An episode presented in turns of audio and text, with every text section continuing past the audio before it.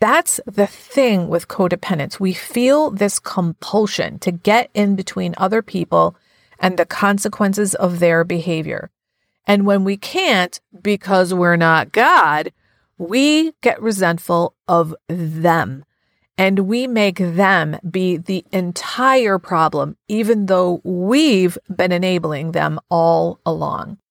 Hi, I'm Barb Nangle. I want to welcome you to my podcast, Fragmented to Whole Life Lessons from 12 Step Recovery, where I help people heal their emotional, psychological, and spiritual wounds and make deep, lasting changes in their lives. I'm the founder and CEO of Higher Power Coaching and Consulting LLC, where I coach people on how to develop healthy boundaries. On this podcast, I share my experience, strength, and hope from recovery. I don't support or endorse any particular 12 step recovery fellowship, and I don't claim to speak for any particular 12 step fellowship. I also don't believe that 12 step recovery is the only way to recover. You might need additional help. My hope is that you'll find my words concretely helpful in improving your life whether you're in recovery or not. This is episode 175. Dan made me feel like a criminal when I filmed him drunk. I was reminded recently of a situation I was involved in when I was at the height of my codependence, or maybe you could say the bottom of my codependence, and I want to share it. For those of you who don't know the story, the thing that got me into recovery was I hit a codependent bottom when I invited my homeless friend Dan, who I met through church, to come stay at my home one night during a snowstorm. He accepted my invitation, of course, and then he stayed another time and another time. And then four months later, he was practically living in my home. He was an addict and an alcoholic and possibly a narcissist, or maybe he had borderline personality disorder. Whatever he had going on, he seriously fucked with my head. He made me question my own reality, question my motives, all kinds of things. And it was really, really painful.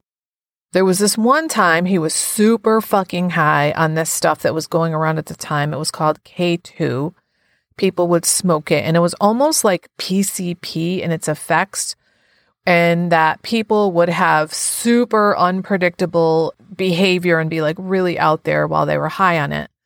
So Dan was really, really high on this K2 and he was like stumbling around my apartment and just fucking wreaking havoc on the place. And I was really scared. I had no idea what to do.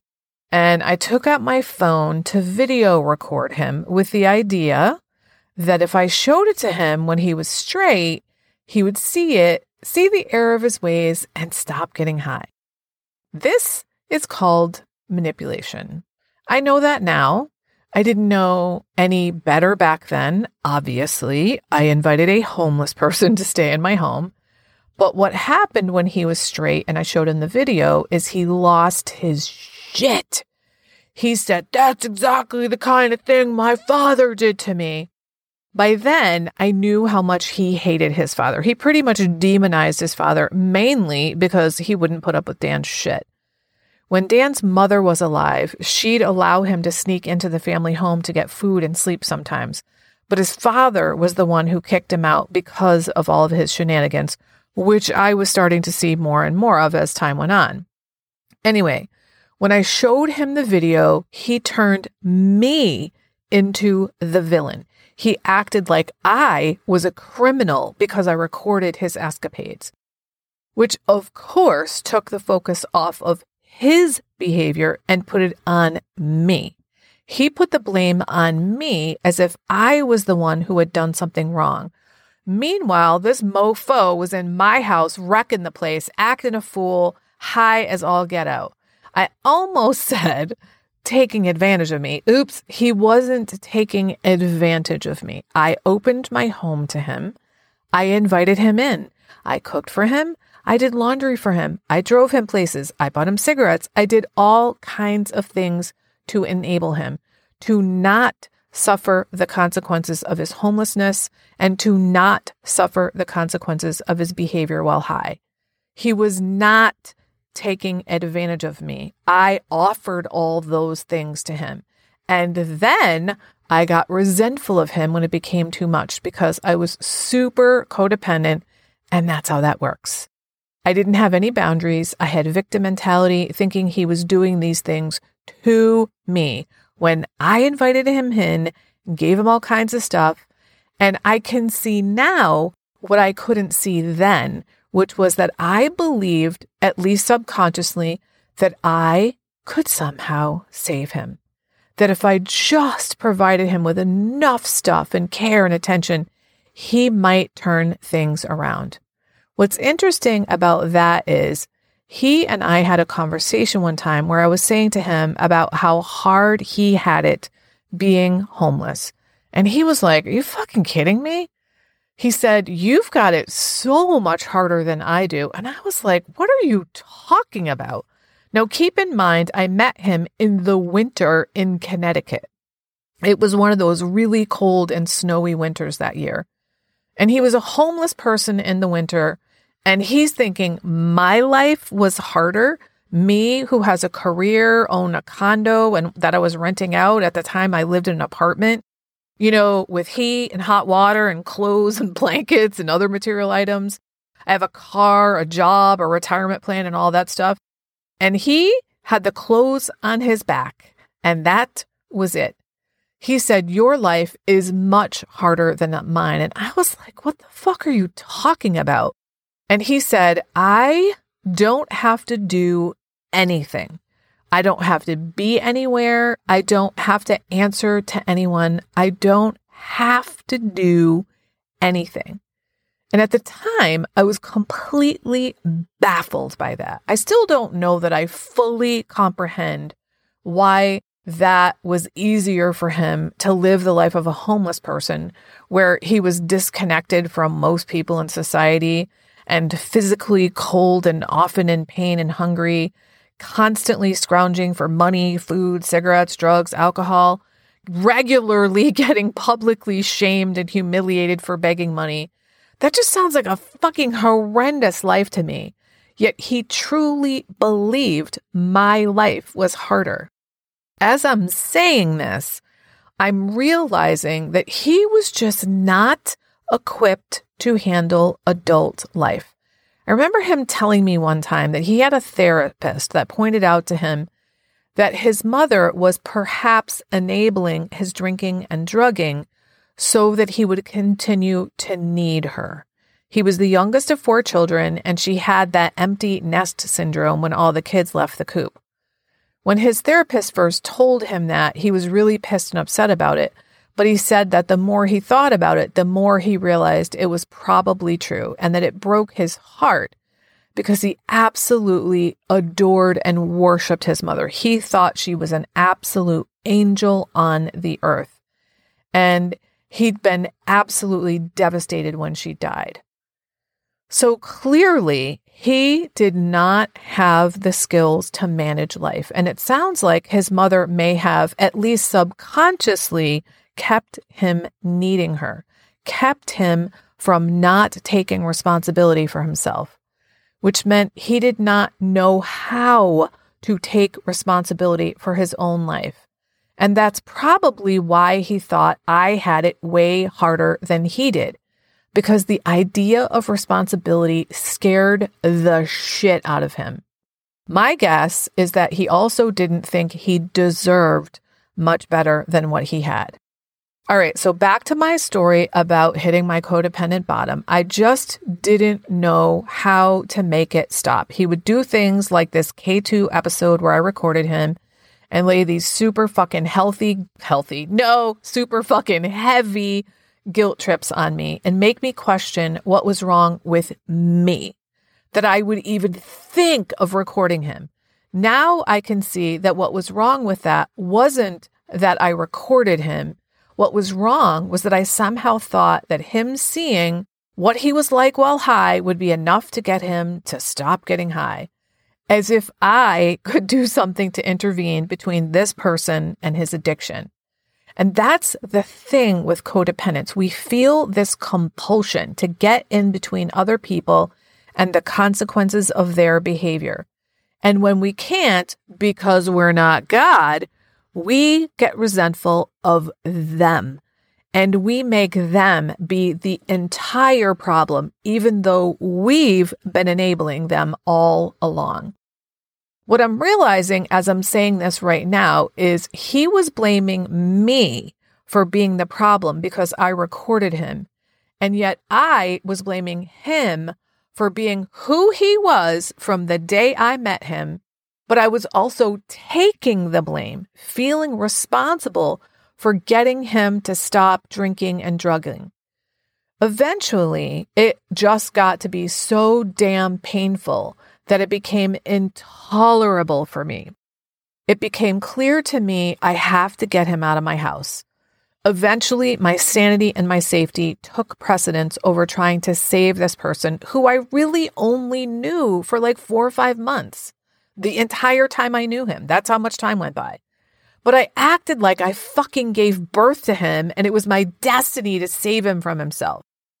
What I've learned in recovery that helped me with this is that I really, really got we cannot change other people. It doesn't matter how much we love them, how much we give to them, how much we bend over backwards, or if we slit our wrists and bleed for them.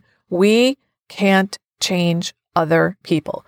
And we especially cannot change other people who are addicts. The only thing more powerful than addiction is God.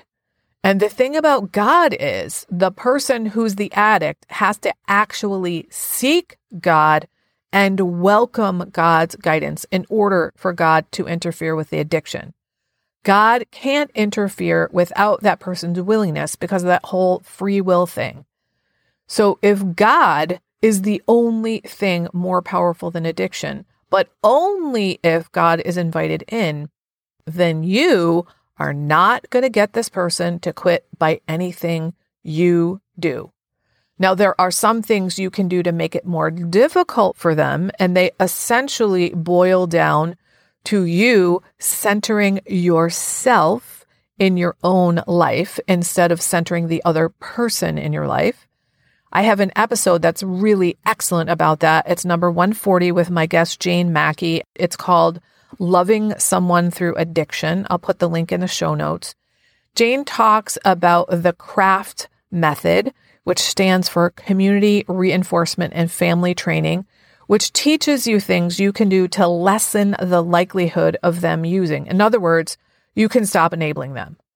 And speaking of that, I have a couple of other episodes that should help in this regard. One is episode 68, How to Stop Enabling Other People's Dysfunctional Behavior, and 73, Understanding Natural Consequences. That is, when you stop enabling, you can create conditions whereby you are not making it easier for them to use. You are not making it more pleasant for them to use. You're making it more difficult and less pleasant. But the main way you do that is you center yourself in your own life. You stop making them be the center of your attention. You stop centering the person you're enabling, the, either the narcissist or the addict or whoever the person is, and you put yourself at the center of your own life. In other words, you learn to keep the focus on yourself. And guess what? I have an episode on that too. It's episode 10 about how to keep the focus on me. And I will also link that in the show notes.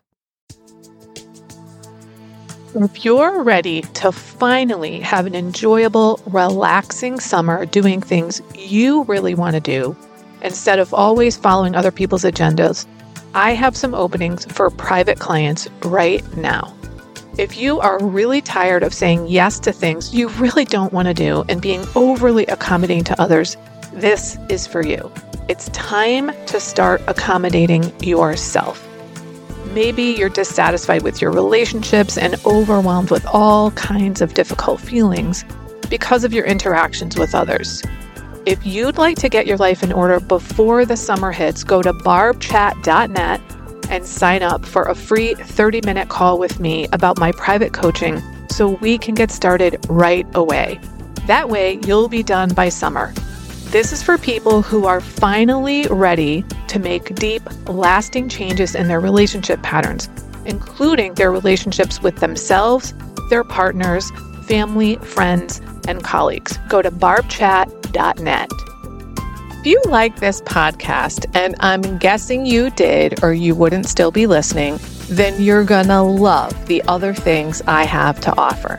If you'd love pre release podcast scripts and episodes before anyone else gets them, or if you'd love access to content from my private vault that I developed exclusively for my private clients, which is like having a work session with me without me actually being there, go to patreon.com slash higher power coaching.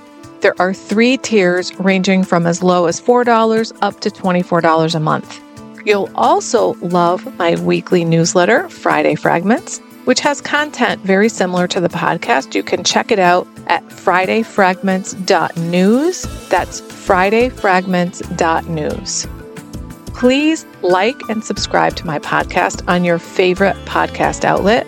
I'd also love it if you'd leave a review, which you can do either in the show notes or on Apple Podcasts. It really helps other people find my podcast so they can get the benefits you've gotten from listening. If someone came to mind when you listened to this particular episode, please share it with them. And my favorite place to hang out on social media is Instagram. I'm at Higher Power Coaching. Please DM me there. I'd love to hear what you got from this episode. I run group and private coaching programs on building healthy boundaries. Whether you need help with boundaries in your personal, professional, or romantic life, I can help. Head on over to barbchat.net where you can hop onto my calendar for a free 30 minute Better Boundaries consultation. My ideal client is someone who is ripe for change. If that's you, I would love to work with you. My goal with all my work is to help you make lasting changes in your life, like I've made deep, lasting changes in my life. Remember, it's never too late to recover. No one is beyond hope, and healing is possible. Thanks for listening.